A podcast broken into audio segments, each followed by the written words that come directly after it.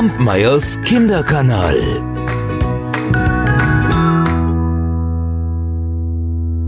Es waren einmal zwei Brüder. Der ältere war reich, der jüngere war arm. Und während der ältere ganz viele Felder und Wiesen und Wälder und Tiere hatte, so besaß der jüngere nur einen Acker. Und auf diesem Acker, da pflanzte er in einem Jahr Rüben. Ja, und als jetzt die Samen aufgingen und die Rüben wuchsen, da wollte eine von ihnen überhaupt nicht wieder aufhören zu wachsen. Die wuchs und wuchs und wuchs und wurde größer und größer und größer und schließlich war sie so groß, wie man noch nie eine Rübe gesehen hatte. Sie hörte immer noch nicht auf zu wachsen und wurde noch größer. Man, man hätte sie die Königin aller Rüben nennen können und schließlich, da war sie so groß, dass man 50 Leute brauchte, um sie zu umrunden. Und da überlegte der Bauer, was, was, was mache ich denn jetzt mit dieser Rübe? Hm? Ich könnte sie essen, aber, aber ich kann ja auch die kleinen essen. Hm, ich könnte sie verkaufen, aber wer kauft denn so eine große Rübe? Ach, ich weiß es. Ich schenke sie dem König.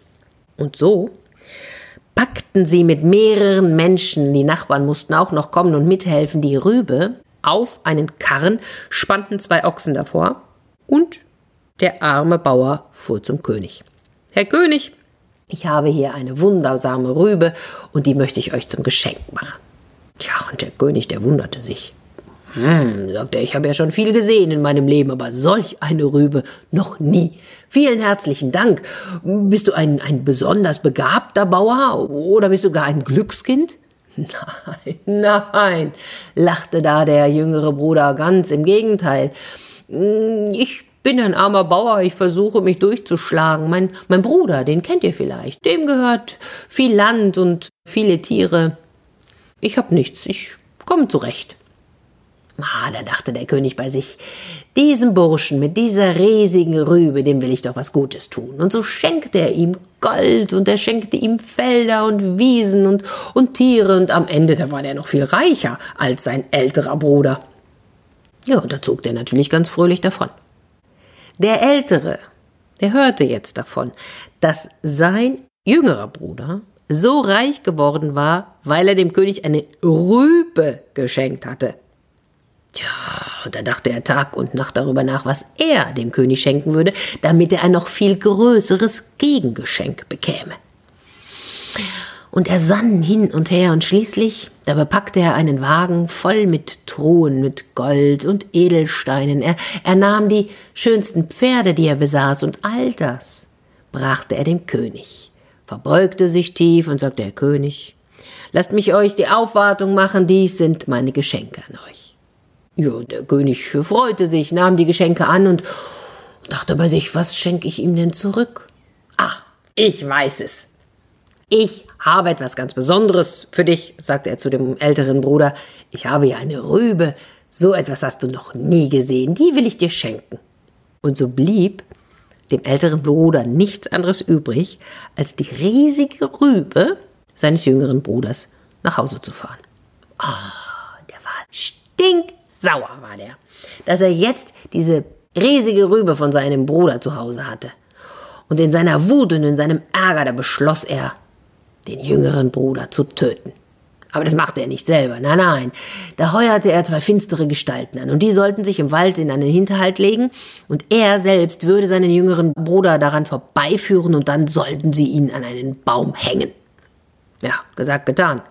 Und so machte er sich auf zu seinem Bruder und klopfte und tat ganz freundlich, sagte, Ma, Bruder, weißt du was, ich habe einen Schatz gefunden. Komm, wir wollen gemeinsam hin und ihn zusammen heben. Ja, dachte der Jüngere, warum denn nicht? Ja? Und so gingen die beiden zusammen in den Wald. Und kaum, dass sie an dem Hinterhalt vorüberkamen, da sprangen die finsteren Gestalten heraus, stülpten einen Sack über den Jüngeren, während der Ältere machte, dass er davonkam. Und dann wollten sie ihn an einem Baum aufknüpfen. Und gerade als sie damit begannen, da hörten sie in der Ferne Hufgetrappel. Und Bald schon hörten sie eine Stimme. Da sang jemand. Hoch auf dem gelben Wagen sitz ich beim Fahrer, Kutscher. Ich weiß auch das Lied nicht, aber ist egal. Also, der konnte das singen und die beiden finsteren Gestalten, die hörten das und dachten, oh, schnell weg hier. Und so nahmen sie den Sack, in dem ja jetzt der Jüngere steckte, und hingen ihn oben in einen Baum und dachten, später kommen wir wieder und dann machen wir den Rest. Ja, und so baumelte jetzt der Jüngere oben im Sack im Baum und hörte, wie die Stimme immer näher kam, wie das Hufgetrappel immer näher kam. Und so versuchte er, ah, sich irgendwie in diesem Sack zu bewegen und wenigstens ein Loch zu schaffen, aus dem er seinen Kopf stecken konnte. Und es gelang ihm auch. Und genau in dem Augenblick, als er es geschafft hatte, da ritt unter ihm ein junger Student vorbei. Oh, sei gegrüßt, rief der aus dem Sack. Und der Student hielt inne, schaute sich um, sagte, ist da jemand? Hier, hier oben bin ich. Ich stecke im Sack der Weisheit. Weißt du, ah, ich sitze hier schon seit einer ganzen Weile und seitdem ich hier sitze, habe ich so viel gelernt. Du glaubst es nicht. Und der Student, der erstaunte und schaute hinauf und tatsächlich, da saß einer in einem Sack. Was hast du denn da gelernt? wollte er wissen. Ach, was ich gelernt habe, alles. Die Sterne kann ich jetzt deuten und die Winde kann ich bestimmen und ich kann sämtliche Krankheiten heilen. Ich kenne die Kräuter und die Vögel und alle Tiere dieser Welt. Tja, wenn du auch mal hier drin wärst, ja, dann würdest du das gleiche empfinden wie ich, was für ein, was für eine Herrlichkeit das ist, wenn man hier in diesem Sack der Weisheit sitzt. Der Student, der kam aus dem Staunen überhaupt nicht wieder heraus und, und er sagte nur, wie wunderbar. Das ist, das ist eine Glücksstunde für mich. Was muss ich tun, um auch mal in diesen Sack zu kommen? Ah, sagte der da oben. Ich weiß gar nicht, ob ich dich ja hier auch hineinlassen kann. Ja, vielleicht für einen kleinen Moment. Aber du musst ein bisschen warten, ich bin noch nicht fertig. Ich habe noch nicht alles gelernt. Und so wartete der Student.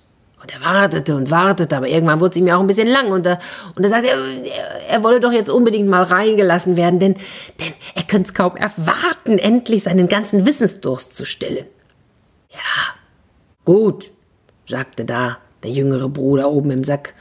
Einverstanden. Und damit du in den Sack der Weisheit kommen kannst, musst du erst den Sack hier an dem Strick herunterlassen. Und so ließ ihn der Schüler herunter, band den Sack auf und befreite ihn. Ja, und dann stellte er sich selbst in den Sack und sagte zu dem, zu dem Mann, so jetzt zieh mich hinauf, auf dass ich weise werde. Ja, Moment, sagte da der jüngere Bruder, packte den Schüler, den Studenten beim Kopf und steckte ihn umgekehrt in den Sack, schnürte den Sack zu und zog ihn am Strick den Baum hinauf.